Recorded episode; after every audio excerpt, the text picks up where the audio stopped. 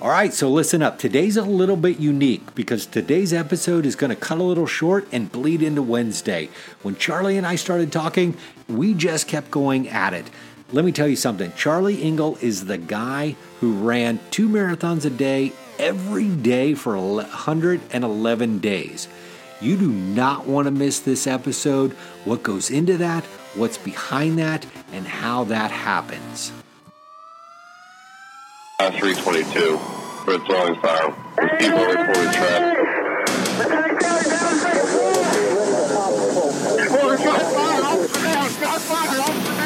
Imagine if every moment of every day was unscheduled, unknown, and uncertain, where you had to choose between your life and the life of another, where you were deployed somewhere in the world to face an unknown threat and an unseen enemy. This is the podcast designed to serve those who serve us. So join me as we unpack and uncover why we do what we do when we do it from life's most extreme moments. I'm your host, Jeff Bandman, and this is Mindset Radio. Welcome to your Monday morning. Listen, I want you to think about what it would be like to run two marathons a day for 111 days straight. Because that's who I've got on the show today, Charlie Engle. I thank you so much for joining me. I'm I'm listen, there's probably like a three page paragraph background and uh, you know, uh, stats we could get into, but you know, I want to dive into this conversation with you uh, right off the bat and really look today at. I mean, you you were the guy that was insane enough to run across the Sahara Desert, and now you're prepping to go from the Dead Sea to Mount Everest, and so we want to talk about kind of all of it in between.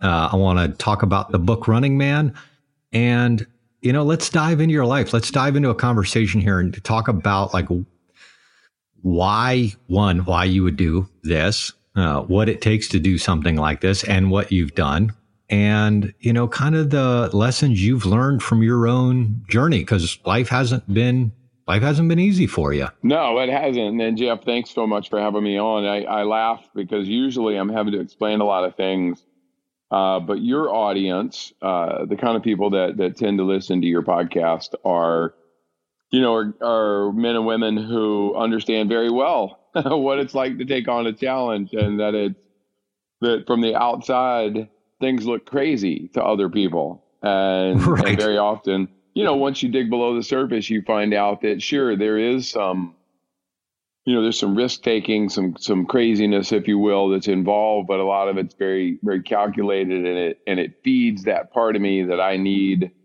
that I need to take care of because it it's what makes me um, excited to get up every day and and go to work, you know, and that's that's just a big deal for me. So I'm grateful to have a chance to be on here and with the kind of audience you have to, you know, just have a good chat about about doing hard things and what the what the benefits and risks are.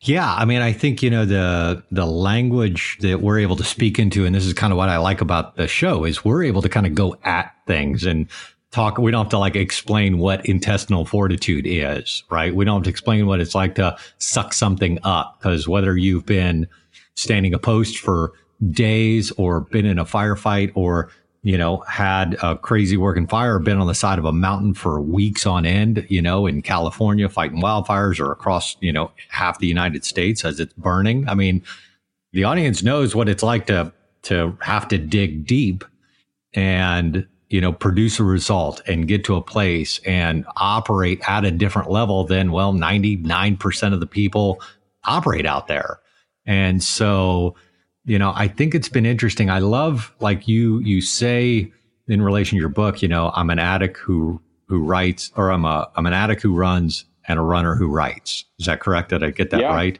Absolutely. Um, yeah, I mean, let's let's let's back up a little bit and talk about the journey to run, if you're okay with that. Totally. Um, like how we got from Charlie Engle, who's done some pretty crazy stuff and spent some time in prison, to Charlie Engle, who's, you know, running across the Sahara Desert and doing really cool things in your life and making a huge contribution to other people. Yeah, well, look, I mean, I I, I know for everyone's life, you know, it doesn't uh, things don't move in a straight line. You know, it's not as simple as going from point A to point B. It's all over the place, and you know, and I I am a big believer though in uh, one kind of central mantra that I use, and that is that it, it just doesn't matter what happens; it only matters what you do about it. And you know, everyone, again, especially the people that listen to your podcast, are they understand the power of adaptation and of uh, having to find ways around obstacles or sometimes just understanding that the first step is to make a commitment to something. And once that commitment mm. is made, it's unmovable. Like it's an unmovable commitment. And, you know, you don't know where the path is going to lead.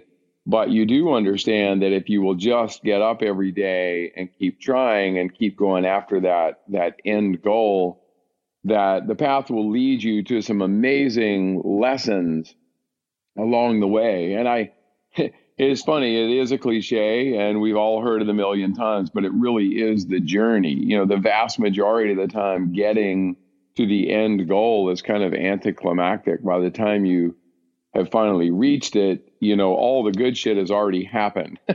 right. And so, yeah. you know, so for me, look, I spent, I mean, the shortest possible terms, because I don't dwell on this part of my life too much. I mean, I talk about it all the time, but it's pretty simple. You know, I, I grew up, uh, a pretty normal, you know, kid, but I had alcoholics as parents and I had uh, a lot of that kind of atmosphere in my world. And, you know, and genetics are a bitch. And so by the time I went to college, you know, as a 17 year old freshman, um, you know, I figured out that I was actually an amazing drinker. And like I could just drink, I could just drink, I could just drink more than other people. Like I, you know, I had been the you know, team captain of all the teams in high school and even student body president and, you know, made good grades. And I did a bunch of, you know, good high school stuff. And I, I got to college and, you know, thought that for sure, being the incredibly special person that I was, that, you know, I was going to make a big impact. And, you know, I get to, I went to UNC Chapel Hill. Well, I, I get to Chapel Hill and I figure out about two days that I'm like incredibly average. And like all the other freshmen, you know, the 4,000 other freshmen that came in that year all had pretty much the same credentials I did. And, right. you know, they all made good grades and they all played sports and they all did all this stuff. And I just sort of, I felt invisible. And, and what I, what I wasn't invisible in was drinking. And it was just, uh, it's not something you want to be known for, but the fact is it sort of became something of an identity for me. And, and going through my twenties though, for, for me, you know, my other fellow students, you know, they drank till you know, two or three in the morning and maybe did some coke and they did all this other stuff and they and they managed to get up the next day and go to class. And you know, for me eventually that just stopped happening and my mm. college career was pretty disastrous. And and I basically spent the next just to flash forward and get through this part, I spent the next 10 years kind of doing that exact same thing. I'd I'd moved to Seattle or San Francisco or Los Angeles or Atlanta or all these places. And for six months, I would kick ass and I would be the top salesman at whatever job I had. I would, you know, meet a nice girl and, you know, have a relationship and all these things would happen. And then six months into it, I would invariably, I would say, oh, you know, surely I can have a few beers or I could do a little do a little cocaine or I could, you know, I deserve this right. because right. you know, I'm working my ass off here. And and you know, and that would take me back down the path to losing the job, losing the girl, losing the everything. And then I'd have to move again and start all over. And so you know, I spent, it wasn't like I didn't know I had a problem, but I spent those 10 years just trying to, you know, I, I would quit to try to save a relationship or save a job or save something. And never was I trying to quit to actually like save myself. Like, you know, I wasn't doing it for me. I was doing it for everybody else around me. And that was just yeah. a recipe for disaster. Yeah. Yeah, I've done the same thing. I mean, mm-hmm. that's I, have you know I've I've never been able to do anything for anyone else successfully, right? I mean, no. it's if it's yeah, not in you your try. heart, yeah, because it's not like you don't have good intentions. But anyway, so I turned 29. My first son, my wife, I was married, and my wife was pregnant, and my first son was born. And I'm like, okay, well, this kid, he doesn't know it, but like he's gonna save me. Like he he is hmm. going to be my savior because I didn't want to raise kids in the same, you know, sort of destructive atmosphere that I had been raised in. Um, and you know, two months, and that worked for a while. And as an addict, you know, I'm holding this little baby and I'm feeling these immense, incredible feelings that I never thought I could because as an addict, I just thought I was broken. Like I, I didn't get to have the same feelings everyone else had. And hmm. now there's this baby and, and I'm having, the, you know, I feel love for him and I feel his love for me. And I'm like, this is it. And, you know, but two months into his life, you know, there I am again, you know, in the hood, you know, smoking crack and, you know, people are shooting at me and, uh, you know, the police are going through my car and, you know, and, and it was in crazy thing is that was a six day binge that I went on. And at the end of that six days, I had like the clearest thought ever you know, which was very simply, you know, nobody, Brett can't save you. Your son can't save you. Nobody is coming to save you. And you have to decide do you want to live or die? And I actually put it this way, Jeff it's like I had to choose between living and dying, and I chose running. Hmm. and, you know, and I went to an yeah. AA meeting that night. I went to an AA meeting that night, and I got up the next morning and I put on my running shoes. And for the next three years, I did those two things every single day. And I made a commitment to going to an AA meeting every day and to running every single day. And I didn't ever miss a day. And slowly my life actually started to change. And, you know, and, and making that commitment. And for me, it took two things. I, I couldn't just go to like AA and, you know, sit around and listen to a bunch of people, you know, bitch about being addicts. which isn't all that happens there, but that's how I viewed it back then. Right. And I also couldn't just run because while that fed the physical part of my my need, it didn't fill the like spiritual or fellowship part. And mm-hmm. and again, I think a lot of people listening to your podcast, you know, understand the the necessity for fellowship and for camaraderie. And and like being in something together with a group of people who understand what you're going through. And and once i established that in those 3 years then i could build from there. And from that point on it was actually up to me. If i was hurting or I was feeling miserable or I was depressed or I was thinking about, you know, whatever, whether it was hurting myself or hurting, whatever was going on, I knew the answer. The answer had been presented to me. So then it just became my choice. Am I going to reach out and talk to the people who know me and who understand what I'm going through? And, and if I did, it would get better. If I didn't and I isolated and I shut myself off from those people, then my life would go downhill. And then I was at the greatest risk. And, mm-hmm. you know, and I, and I began to understand that, you know, I didn't need to go to AA meetings anymore to not drink necessarily. I needed to go to the meetings because I needed to be around people who had been through what I had been through. And yeah. that was the important part and and as long as I kept that at the top of my list and and made that a priority, things went well. And the minute I stopped doing it, things would always take a turn for the worse. Yeah, it's amazing, you know, what the sense of tribe and community can do. And I think that's one of the greatest challenges of, of the listening community for us. At different times, things will happen and we will either isolate ourselves from that tribe or we'll hit points where we don't know how to transition our tribe, right? If we retire or we leave service or we, you know, kind of deal with things. That is such a deep seated human requirement for really any level of success, in my opinion. that you've got to have people around you that can that can understand you. That's why we kind of bond together in a lot of ways. So I I and because that's what holds because you can't do it alone. Yeah, well, look, and the flip side to that, Jeff, is is you already know what the flip side is. That is, you also have to be the person who's there for someone else. Yes, and and that's a hard. You know, that's also look.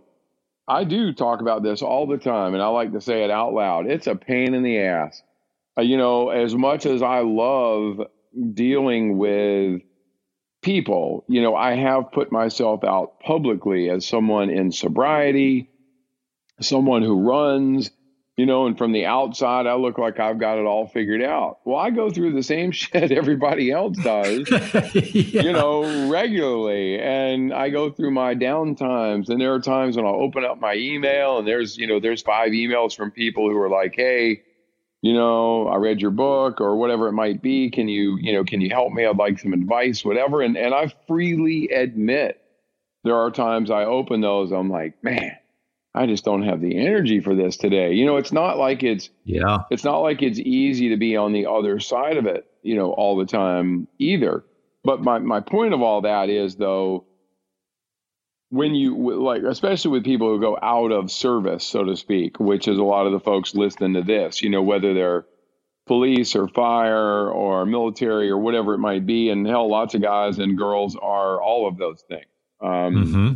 you know multiple careers that that have sort of attracted them to the same sort of tribe as you said. And when that when that time is over um, it can be a really difficult transition. And and i think that that is the time not only does that person need to reach out you know and stay connected it's not about asking for help so much as that term sort of gets overused yes. it's about just staying connected and the thing that i do and I'll, I'll give you a really tangible example in aa when i sponsor somebody uh, and they're new to the program or they've been in and out and they've relapsed again or whatever it might be. And they're saying, you know, what do I do? I don't have any freaking like, there's no magic answer to that except right. for, except for you have to just keep showing up.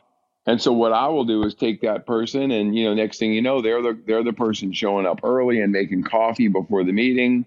They are, you know, cleaning trash and putting the chairs away after the meeting and whatever. So the, the point being that quite often the person who has asked me for help, the way that I help them is to is to allow them to serve the community in some way.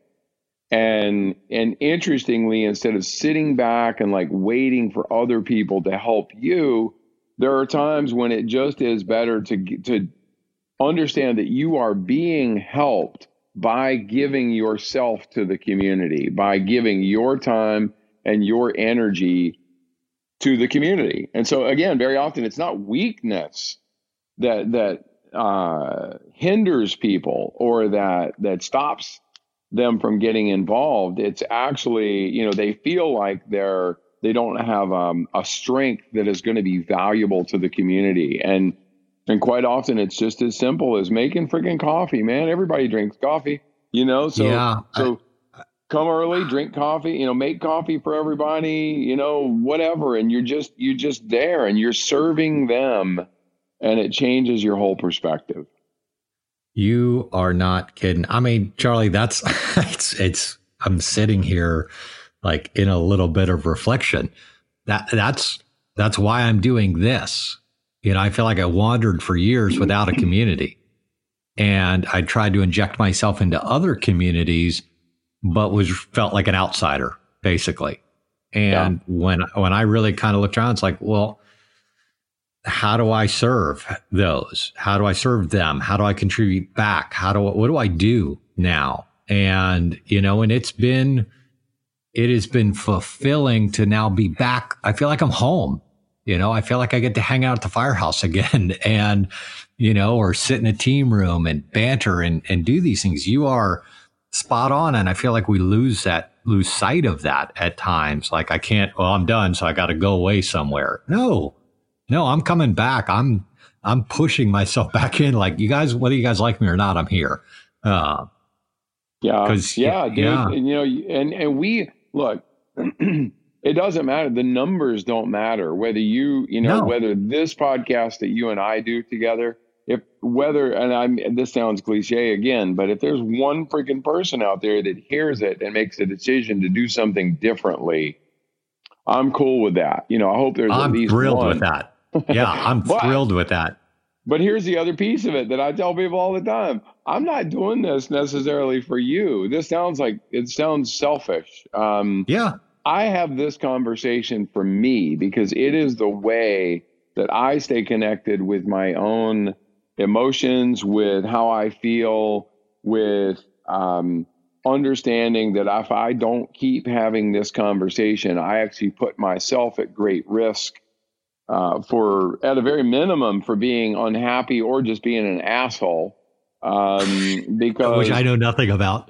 Yeah, right. It doesn't always have to manifest in some kind of crazy, you know, behavior no. like addiction or even suicide or some of the other terrible everyday things that happen. Very often it just it just manifests in being a dick and being like not nice to the people around me who are closest to me and not um yeah, just not being able to function well as a human being. And and that's on me because I know what the answers are and I have to choose whether or not I'm going to take the action. You know, back to running real quick too. You know, the yeah. flip side because again, I think every so many people who listen uh, to you are athletes and whether that athleticism was around like running or triathlons or mountain climbing or rock climbing or whatever is almost irrelevant. It's still the everyone in certainly in the service community around police, fire, military has been very often forced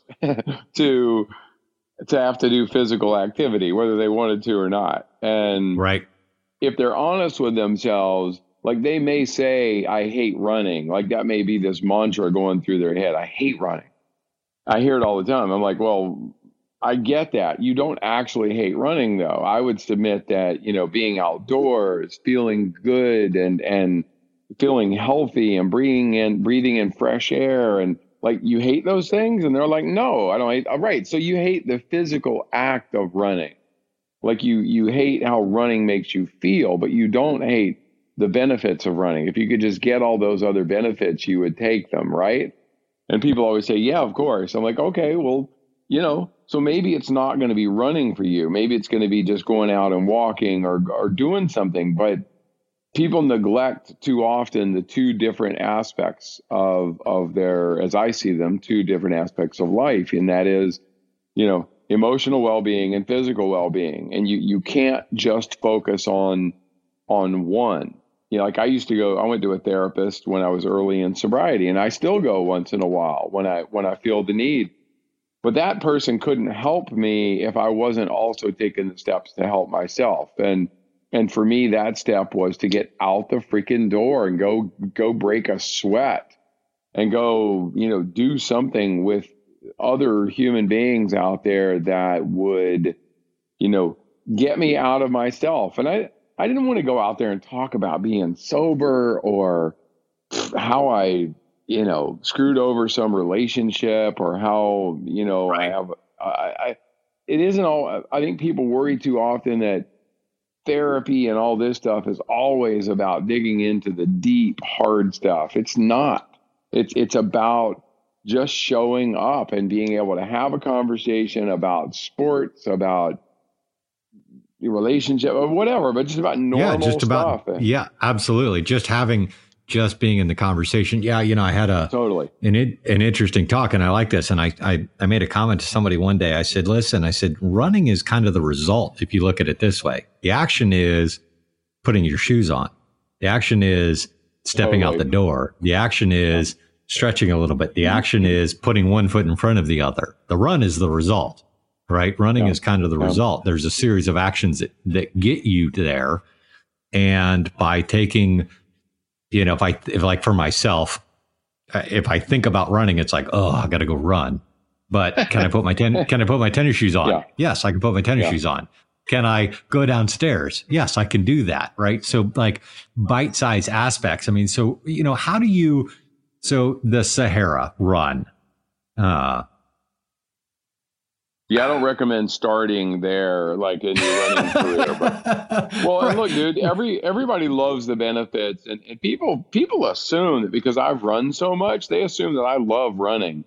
Look, I love where running has taken me. I've run in you know over fifty countries. I've I, uh, but it's not running as much as I like as stopping. You know, it it it feels good to go do something physical and then stop doing it. That's when you get the endorphin release. That's when things feel good.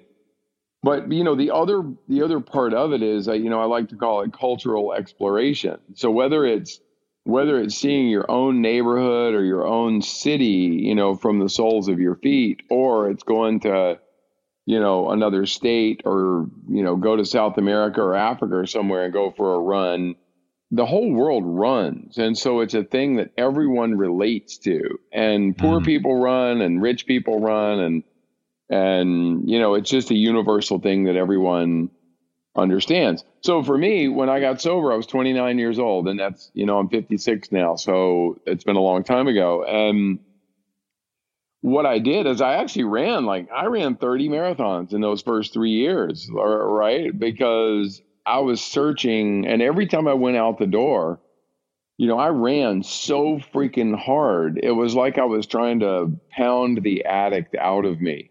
Like mm. if I could if I could take a scalpel and like just cut that part of my personality away, everything would be all right. And it it actually took running those 3 years to figure out that my addict was all the best parts of me. Like the most painful part of me actually is exactly what makes me good at things. If if I didn't have this addictive nature, you know, I probably would not have been good at anything.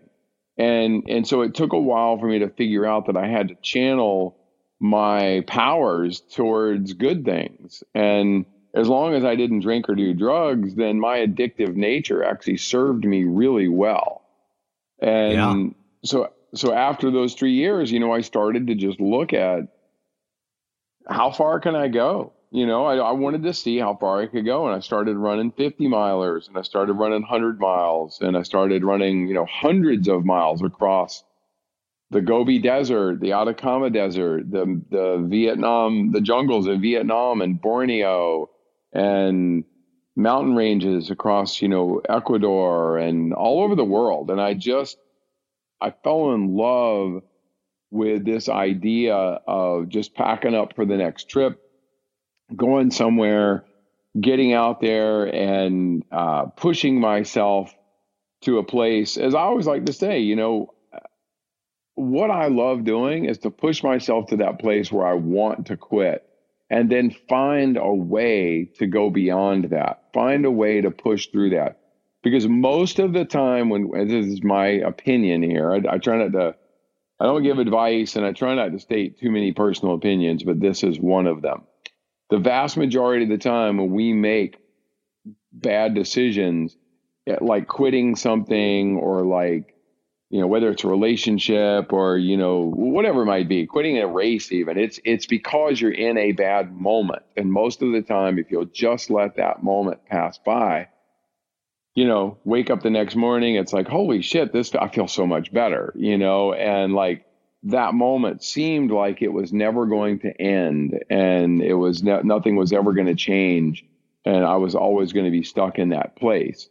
But, you know, I tell my own kids who are both in their 20s now, I'm like, don't ever make a big decision like when you're at a really high point or a really low point because those aren't real places. They don't, they don't actually exist. They're anomalies and they don't serve us well if we make a if we make a decision in those times they they usually will turn out to be the wrong one. So i was in the i was in the jungle to get to the sahara i was in the amazon jungle doing a, a seven day race across a big chunk of the amazon.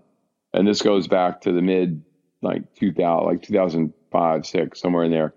And this guy who i didn't know just said out loud, like, I don't even know if he's talking to me. He's like, I wonder if anybody's ever run all the way across the Sahara Desert. And I, I looked at him and I said out loud to, back to him, I'm like, that's the dumbest idea I've ever heard. it's like, right. who the hell, who the hell would think that's a good idea? And, and I, but I couldn't, I couldn't stop thinking about it. And when I got back to the US, I did some research and I figured out that no one and and look, first in the adventure world are hard to come by. And I, yeah. I, figured out that no one had ever run all the way across the Sahara Desert. And I started to just tell people with no real proof that I could do it. I just started to say out loud that I'm going to be the first person to run across the Sahara. And and I became this guy who every time you saw me, I was telling you the story of how I was going to be the first person. And again, it, it just I, I don't know. I didn't know how it was going to happen, but I believed in the power of putting it out there kind of in the universe. And I'm going to make this thing happen. And this well, guy I think, who I, I know. There's, yeah, there's a trait there. I want to, I want to jump in because there's a trait yeah. there that often like we restrict ourselves from saying out loud something like that. But yep. in, in saying it out loud, we're, we actually, I, I'm a firm believer and I may get, you know, yelled at for saying this as I as I have, but but no one else can hold you accountable but you. Like I just believe yeah. that. Like if you can't hold yourself accountable to your word or to your commitment, nobody else can. No coach, you know, you can spend millions of dollars on people around you. Nobody else can hold you accountable. And to me, the way you hold yourself accountable is by saying things like, I'm going to go do this and speaking it in a very consistent way. Uh, yeah, yeah so I'm well, with you would, on that. People yeah. would say, people would say, when are you going to do it? I'm like, I don't know. All right, so listen up. This is kind of a unique episode because when Charlie and I started talking, we just went and went at it. So I've interrupted today's episode. We're going to pick it up on Wednesday, so make sure you tune in then. Listen, and by the way, stop by opmindset.com. I've got up and available for you my 30 days to an operational mindset. Just swing by the website, opmindset.com, sign up for it. I will send you an email every day. It's a cool little conversation. It's a good way to start your programming and take a look at some stuff and, well, learn a few things. So, thanks for listening today. I really appreciate it. Also, don't forget, swing by and make sure you join my Facebook group. That's facebook.com backslash groups backslash mindset radio, or just search mindset radio on uh, the Facebook groups. Come in, join it, get involved in the conversation. I invite all my guests to come in, and if they're not in right away, they'll be in eventually. And if you have specific questions based on the episode, you know, you can always ask them and, well, get really cool answers, and I'll be there. So let's have some fun. Uh, so, two things. One, get into this thing, get these emails each day. It will be well worth it. And two, come on into the Facebook group. So thanks for listening. Sorry to cut this episode the way it is, but tune in Wednesday. We're going to pick right up. I mean, legitimately pick up where we left off with Charlie and get right back down to it.